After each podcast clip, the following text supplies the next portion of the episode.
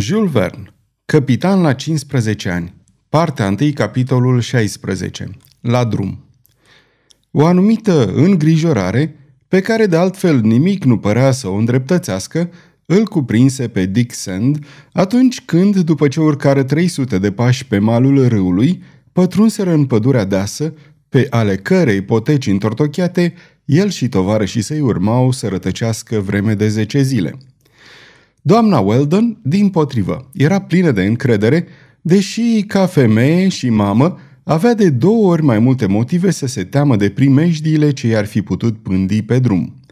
Din cele două cauze, amândouă la fel de serioase, era atât de liniștită, mai întâi pentru că în această regiune a Pampasului nu se aflau nici băștinași, nici animale de care să se teamă. Apoi pentru că, aflați sub oblăduirea lui Harris, o călăuză atât de sigură cum părea să fie americanul, nu aveau de ce să se teamă că s-ar putea rătăci. Iată ordinea ce trebuia păstrată pe cât era cu putință pe tot timpul călătoriei. Dick Sand și Harris, amândoi înarmați, unul cu pușca lui lungă, celălalt cu o carabină, mergeau în fruntea micii trupe. Veneau apoi Bat și Austin, fiecare dintre ei înarmat cu o carabină și un cuțit. În urma lor mergeau doamna Weldon și micuțul Jack călare, apoi Nan și Tom. Acteon, înarmat cu o a patra carabină și Hercule cu o secure la brâu, încheiau coloana. Dingo alerga de colo-colo și, așa cum observă Dick Sand, mereu neliniștit, ca un câine care a adulmecat o urmă. Purtarea lui se schimbase vizibil de când naufragiul lui Pilgrim îl aruncase pe această coastă. Nu avea stâmpări și aproape tot timpul lăsa să se audă un mârâit surd, mai degrabă jalnic decât furios. Toată lumea constată acest lucru, dar nimeni nu putea să-l explice. În ceea ce îl privește pe vărul Benedict, fusese la fel de imposibil să-l așeze la locul lui în coloană, ca și în cazul lui Dingo. Numai dacă ar fi fost ținut în lesă, poate că și l-ar fi păstrat. Cu cutia sa de tablă în bandulieră, cu o plasă în mână, cu lupa sa groasă atârnată la gât, când în față, când în spate, o zbughea mereu prin tufișurile înalte după orteoptere sau orice alte insecte cu ptere, cu riscul de a fi mușcat de un șarpe veninos. În primul ceas, doamna Weldon, neliniștită, strigă după el de douăzeci de ori, în zadar. "Vărule Benedict," îi zise ea în cele din urmă, "te rog foarte serios să nu te mai îndepărtezi și îți atrag atenția pentru ultima oară să ții seama de rugămintea mea." "Totuși, verișoară," răspunse incorrigibilul entomolog, "atunci când voi zări o insectă?" "Când vei zări o insectă," continuă doamna Weldon, "hai să fii atât de bun și hai să o lași în pace sau mă vei pune în situația să cer să ți se ia cutia." "Să mi se ia cutia?" răgni vărul Benedict, de parcă ar fi fost vorba să fie înjunghiat. "Cutia și plasa," adăugă fără milă doamna Weldon. "Plasa, verișoară? Și de ce nu și ochelarii? N-ai să îndrăznești. Nu, nu, n-ai să îndrăznești." "Chiar și ochelarii de care uitasem. Îți mulțumesc, vere Benedict, că mi-ai adus aminte că am și eu această posibilitate de a-ți lua vederea, silindu-te în acest fel să stai locului." Rezultatul acestei triple amenințări fu că vărul Benedict stătu liniștit cam o oră. Apoi început din nou să se îndepărteze și, cum ar fi făcut la fel chiar și fără plasă, fără cutie și fără ochelari, fură nevoit să-l lase în plata Domnului. Dar Hercule se angajă să vegheze asupra lui în mod special, ceea ce de altfel intrase mai de mult în mod firesc în atribuțiile lui, și rămase stabilit să-l trateze tot așa cum se purta vărul Benedict cu insectele, adică la nevoie să-l înșface și să-l aducă înapoi tot atât de delicat cum ar fi procedat și entomologul cu cea mai rară dintre lepidoptere. Odată lucrurile puse la punct în această privință, nu îi mai acordară nicio atenție vărului Benedict. După cum am văzut, mica trupă era bine înarmată și își luase măsuri severe de pază. Dar, așa cum le repetă Harris, singurul fapt de care ar fi putut să se teamă ar fi fost o întâlnire cu indienii nomazi, deși, după cum stăteau lucrurile, nu aveau să dea ochii nici cu aceștia. În orice caz, măsurile pe care le luaseră erau unde ajuns ca să-i țină la respect. Cărările care șerpuiau prin pădurea stufoasă nu meritau deloc acest nume. erau mai degrabă poteci pentru fiare decât poteci pentru oameni. Nu îți îngăduiau să înaintezi decât cu mare greutate. Așa că, socotind că mica trupă nu va face în medie mai mult de cinci-șase mile în douăsprezece ore, Harris calculase foarte bine. Vremea era foarte frumoasă de altfel. Soarele urca spre zenit, răspândind în valuri raze de lumină aproape perpendiculare. În câmp deschis, această căldură ar fi fost de nesuportat, după cum a avut grijă Harris să le spună, dar la adăpostul rămurișului de nepătruns o puteai suporta ușor și fără urmări neplăcute. Cei mai mulți dintre copacii din jur le erau necunoscuți, atât doamnei Weldon, cât și însoțitorilor ei, negri sau albi. Totuși, un cunoscător ar fi putut să-și dea seama că importanța lor stătea mai mult în calitatea deosebită decât în mărimea lor. Aici creștea bauhinia, sau arborele de fier, colo molompi, identic cu pterocarpul, lemn tare și ușor, bun de făcut pagaie sau vâsle din el și din al cărui trunchi se scurgea rășină din belșug. Mai departe, fuseții, plini cu o substanță colorantă și gaiaci, măsurând până la douăsprezece picioare în diametru, dar de o calitate inferioară în comparație cu gaiacii de mărime obișnuită. În timp ce înaintau prin pădure, Dick Sand căuta să afle de la Harris cum se numesc toți acești arbori. Așadar, n-ați mai fost niciodată pe coasta Americii de Sud? Îl întrebă Harris înainte de a-i răspunde la întrebare. Niciodată, răspunse novicele, niciodată în timpul călătoriilor mele n-am avut prilejul să ajung pe această coastă și, la drept vorbind, cred că niciun adevărat cunoscător al acestor meleaguri nu mi-ar vorbi vreodată despre ele. Dar cel puțin n-ai călătorit pe coastele Columbiei, Republicii Chile sau ale Patagoniei? Nu, niciodată. Dar poate doamna Weldon a vizitat această parte a noului continent? Întrebă Harris. Americanii nu se tem să călătorească și, fără îndoială, nu, domnule Harris, răspunse doamna Weldon. Interesele comerciale ale soțului meu l-au făcut să călătorească numai în Noua Zeelandă și nu am avut cum să-l însoțesc în altă parte. Nimeni dintre noi nu cunoaște această regiune a Boliviei inferioare. Ei bine, doamnă Weldon, dumneavoastră și însoțitorii dumneavoastră veți vedea un ținut ciudat ce se deosebește cu totul de Peru, Brazilia sau Republica Argentina. Flora și fauna sa ar stârni uimirea oricărui naturalist. A, putem spune că ați naufragiat în locul potrivit și dacă poți mulțumi vreodată norocului, vreau să cred că nu norocul ne-a dus aici, domnule Harris, ci Dumnezeu. Dumnezeu, da, da, Dumnezeu, în cuvință Harris, cu tonul unui om care nu admite cu niciun chip amestecul providenței în treburile acestei lumi. Așadar, pentru că nimeni din mica trupă nu cunoștea nici ținutul, nici roadele sale, Harris acceptă bucuros să le dezvăluie, plin de amabilitate, numele copacilor cei mai ciudați din pădure. Mare păcat, într-adevăr, că vărul Benedict era doar entomolog, nu și botanist. Dacă până acum nu dăduse de urma niciunei specii rare sau noi de insecte, ar fi avut parte de frumoase descoperiri în ceea ce privește botanica. Erau acolo din belșug plante de toate mărimile, a căror existență nu fusese constatată încă în pădurile tropicale din lumea nouă. Vărul Benedict și-ar fi legat fără îndoială numele de o descoperire în acest domeniu, dar nu îndrăgea botanica și habar nu avea de ea. Ba chiar nu putea suferi florile, lucru cât se poate de firesc pentru el, căci unele dintre ele își îngăduiau să le întemnițeze între corolele lor pe neprețuitele sale insecte, ba chiar să le otrăvească cu sucul lor veninos. Pădurea devenea uneori mlăștinoasă. Simțeai mustind sub pașii tăi o rețea întreagă de firișoare de apă ce alimentau, probabil, afluenții micului râu. Peste unele dintre aceste pârâiașe, ceva mai largi, nu putură trece decât după ce găsiră un vad. Pe malurile lor creștea un soi de trestie, căreia Harris îi spunea papirus. Nu se înșela, această plantă erbacee creștea din belșug în josul malurilor umede. Apoi, după ce trecură de terenul mlăștinos, hățișul pădurii acoperi din nou potecile înguste. Harris le atrase atenția doamnei Weldon și lui Dick Sand asupra unor foarte frumoși abanoși, mai groși decât cei obișnuiți, care dau un lemn mai negru și mai tare decât cel din comerț. Apoi erau manglierii, încă destul de numeroși, deși se aflau destul de departe de țărm. Un fel de blană de lichen le acoperea trunchiurile până la coroană. Umbra lor deasă, fructele delicioase făceau din ei copaci de mare preț și totuși, așa cum le povesti Harris, niciun băștinaș n-ar fi îndrăznit să îi cultive. Cine plantează un manglier, moare. Aceasta era una dintre superstițiile de prin partea locului.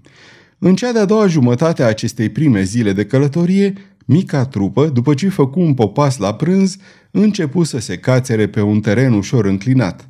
Nu erau încă pantele primului lanț de munți, ci un fel de podiș șerpuitor care lega câmpia de munte. Acolo, copacii, puțin mai strânși, uneori înghesuiți în pâlcuri, ar fi trebuit să le facă drumul mai ușor dacă pământul n-ar fi fost năpădit de tot soiul de plante erbacee. Te-ai fi crezut în junglele Indiei orientale. Vegetația părea mai puțin luxuriantă decât în valea joasă a micului râu, dar era încă mai bogată decât aceea din regiunile cu climă temperată, ale lumii noi sau ale celei vechi. Indigofera creștea aici din belșug și, după cum zicea Harris, această leguminoasă era socotită pe bună dreptate planta cea mai cotropitoare din întreg ținutul. De îndată ce un câmp era părăsit, acest parazit, la fel de disprețuit ca scaiul și urzica, îl și năpădea. Un copac părea să lipsească totuși din pădurea aceasta, deși ar fi trebuit să fie foarte răspândit în această regiune a noului continent. Arborele de cauciuc. Într-adevăr, ficus pinoides, castiloa elastica, cercopia pelata, colofora utilis și mai ales sifonia elastica, aparținând unor familii diferite, se întâlnesc la tot pasul în provinciile Americii Meridionale.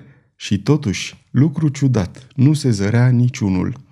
Or, Dick Sand, tocmai un astfel de arbore de cauciuc îi făgăduise că o să arate micuțului Jack, așa că băiețelul, care își închipuia că păpușile vorbitoare, paiațele ce dau din mâini și din picioare și mingile elastice creșteau în mod firesc în acești arbori, era tare dezamăgit. Atât de dezamăgit că începu să plângă.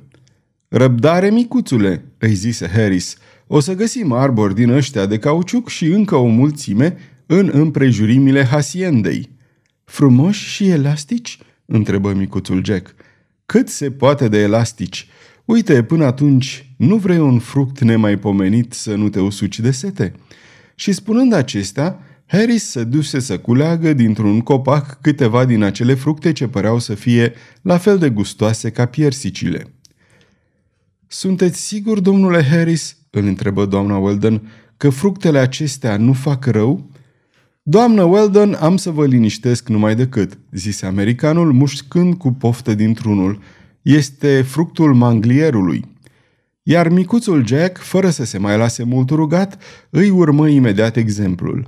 Mărturisi că perele astea erau foarte bune și luă numai decât cu asalt manglierul. Acești manglieri erau dintre aceia ale căror fructe se coc în martie și în aprilie, spre deosebire de alții ce rodesc în septembrie și, ca urmare, poamele lor erau tocmai bune de mâncat. "Da, sunt bune, bune, bune," spunea micuțul Jack cu gura plină, "dar prietenul meu Dick mi-a făgăduit arbori de cauciuc. Dacă sunt cu minte și eu vreau arbori de cauciuc."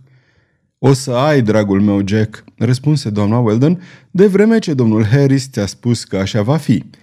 "Dar asta nu-i totul," continuă Jack. "Prietenul meu Dick mi-a mai făgăduit ceva." "Ce ți-a făgăduit prietenul Dick?" îl întrebă Harris zâmbind. "Păsări muște, domnule." "O să ai și păsări muște, micuțule, dar mai încolo, mai încolo," zise Harris. Adevărul este că micuțul Jack avea dreptate să ceară să vadă măcar câteva dintre acești minunați colibri, căci se aflau într-un ținut în care aceste păsări ar fi trebuit să fie din belșug. Indienii, care se pricep să împletească artistic penele lor, s-au întrecut în a boteza cu cele mai poetice nume aceste adevărate bijuterii zburătoare. Le spun când razele, când părul soarelui, uneori o pasăre colibri este micuța regina a florilor, alteori floarea din cer care vine în zbor să dezmierde floarea de pe pământ. Sau le spun mănunchiul de nestemate ce strălucește în bătaia soarelui. și poți chiar crede că imaginația lor a născocit câte un nume poetic pentru fiecare dintre cele o sută de specii ce alcătuiesc minunata familia a păsărilor colibri. Totuși, oricât de numeroase ar fi trebuit să fie aceste păsări muște în pădurile Boliviei, micuțul Jack trebuie să se mulțumească să aștepte împlinirea făgăduielii lui Harris. După cum le spunea, acesta se aflau încă prea aproape de coastă, iar păsărilor colibri nu le plac aceste pustiuri din vecinătatea oceanului. Prezența omului nu le înfricoșa și la Hacienda nu auzeai toată ziua decât țipătul lor ter-ter și zumzăitul aripilor asemănător zgomotului făcut de o vârtelniță. A, ce n-aș da să fiu acolo?" strigă micuțul Jack. Cel mai sigur mod de a fi acolo, la Hacienda din San Felice, era să nu se oprească din drum. Doamna Weldon și tovarășii săi nu se opreau, deci decât doar cât să îmbuce ceva. Pădurea își schimbă deja înfățișarea. Între copacii mai puțin apropiați unii de alții se deschideau, aici și colo poiene întinse. Solul, străpungând covorul de iarbă, dădea la iveală alcătuirea sa de granit roz și de sienit, asemănătoare unor plăci de lapis lazuli. Pe unele înălțimi creșteau din abundență sălcele, plante cu tuberculi cărnoși ce formau un desiș de nestrăbătut. Tot mai bine era în pădure pe cărăruile ei înguste. Înainte de apusul soarelui, mica trupă se afla cam la opt mile de punctul din care pornise. Distanța aceasta fusese parcursă fără niciun incident și chiar fără mare oboseală. Este adevărat, era prima zi de drum și etapele următoare aveau să fie fără nicio îndoială mult mai dificile. Hotărâră de comun acord să facă popas chiar în locul acela. Nu era vorba să-și instaleze de-a binelea tabăra, ci doar să-și aștearnă un culcuș peste noapte. Un om de pază, schimbat din două în două ore, era îndeajuns pentru a veghea pe timpul nopții, căci nici băștinașii, nici sălbăticiunile nu erau cu adevărat de temut. Nu găsiră un loc mai bun ca să se adăpostească decât un manglier uriaș, ale cărui crengi mari, foarte stufoase, alcătuiau un soi de verandă naturală. La nevoie te puteai cuibări în frunzișul lui. Numai că, la sosirea lor, un concert asurzitor se făcu auzit din vârful arborelui. Manglierul slujea ca loc de refugiu unei colonii de papagali cenușii, gureși și certăreți, zburătoare sălbatice ce atacă păsările vii și în legătură cu care te-ai fi înșelat amarnic dacă te-ai fi apucat să le judeci după semenii lor din coliviile europenilor. Papagalii aceștia cârâiau atât de cumplit încât Dick Sand se gândi să tragă un foc de pușcă pentru a-i sili să tacă sau a-i pune pe fugă. Dar Harris îl făcu să-și schimbe hotărârea, spunându-i că în pustietatea în care se aflau era mai cu minte să nu-și trădeze prezența prin detunătura unei arme de foc. Cina fu pregătită numai decât, fără să fie nevoie să fiarbă alimentele, căci era alcătuită doar din conserve și pesmeți. Un pârâiaș ce șerpuia prin iarbă le oferi apă bună și proaspătă, pe care n-o băură decât după ce turnară în ea câteva picături de rom. În ceea ce privește desertul, manglierul se afla acolo, lângă ei, la îndemână, cu fructele lui atât de gustoase, pe care papagalii nu îi lăsară să le culeagă fără să protesteze, scoțând țipetele lor oribile. După ce sfârșire de mâncat, începu să se lase seara. Întunericul se ridică încet de la pământ spre vârful copacilor, al căror frunziși se desenă în curând, limpede, pe fondul bolții înstelate. Primele stele păreau niște flori strălucitoare sclipind în vârful crengilor de deasupra capetelor lor. Vântul se domoli odată cu venirea nopții și frunzele nu se mai auzeau foșnind, până și papagalii amuțiseră. Natura se pregătea să adoarmă și îndemna toate ființele vii să o urmeze în acest somn adânc. Pregătirile de culcare aveau să fie cât se poate de simple.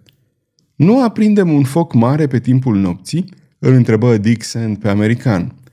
La ce bun?" răspunse Harris. Din fericire, nopțile nu sunt reci, iar manglierul acesta uriaș va face ca pământul să nu devină jilav, așa că nu trebuie să ne temem nici de răcoare, nici de umezeală. Îți repet, tânărul meu prieten, ceea ce ți-am spus și adineauri, să trecem cât mai neobservați, nici foc și nici focuri de pușcă, pe cât este cu putință." Și eu cred că într-adevăr nu avem de ce să ne temem de indieni, chiar de aceia care cutreieră prin păduri, despre care ne-ai pomenit mai devreme, domnule Harris. Dar nu sunt și alte făpturi care cutreieră prin pădure cu patru picioare pe care focul le-ar ține departe de noi?" îl întrebă doamna Weldon. Doamna Weldon, răspunse americanul, le-a acordat prea multă atenție sălbăticiunilor de pe aceste meleaguri. Pot să vă spun că mai mult se tem ele de om decât omul de ele. Dar suntem în pădure, se amestecă și micuțul Jack în vorbă, și în pădure sunt întotdeauna fiare sălbatice. Sunt păduri și păduri, micuțule, așa cum sunt fiare și fiare, îi răspunse râzând Harris. Închipuiește-ți că te afli într-un parc mare. De altfel, au dreptate indienii când spun despre acest ținut «Es como el paradiso», e ca raiul pe pământ. Sunt așadar șerpi? Întrebă Jack. Nu, dragul meu Jack, răspunse doamna Weldon, nu sunt șerpi, așa că poți dormi liniștit. Și lei? Întrebă Jack. Nici picior de leu, micuțule, răspunse Harris. Atunci tigri? Întreabă pe mama ta dacă a auzit vreodată că ar fi tigri pe acest continent. Niciodată, răspunse doamna Weldon. Bine, zise vărul Benedict, care din întâmplare se afla și el de față. Dacă nu sunt nici lei, nici tigri în lumea nouă, există în schimb și cuguari și jaguari. Sunt răi? Întrebă micuțul Jack. Ei, aș, exclamă Harris, un băștinaș nu se teme să atace de unul singur aceste animale, iar noi suntem atâția. Uite, Hercule ar avea destulă putere ca să zdrobească doi jaguari deodată, câte unul cu fiecare mână.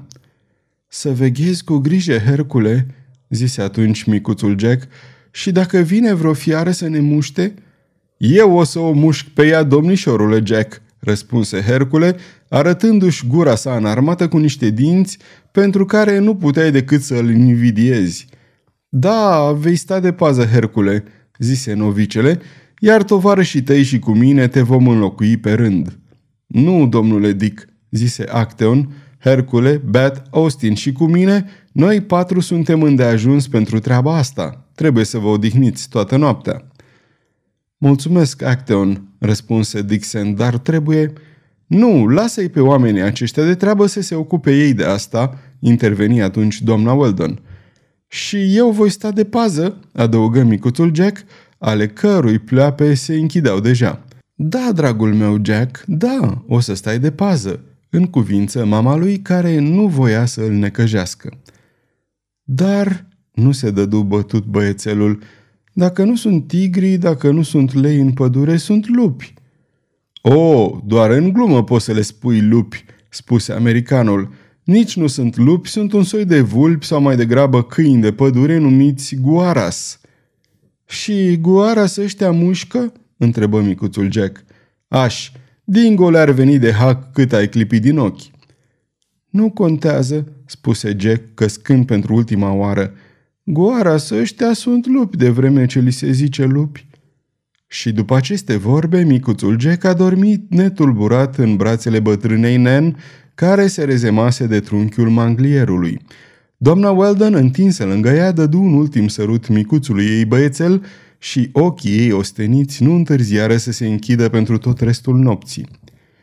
Câteva clipe mai târziu, Hercule îl aducea înapoi în locul ales pentru noptare pe vărul Benedict, care se îndepărtase din nou, de data asta ca să pornească la vânătoare de pirofori. Este vorba de cocuios, acele muște luminoase pe care femeile elegante din America de Sud și le prind în păr ca pe niște geme vii.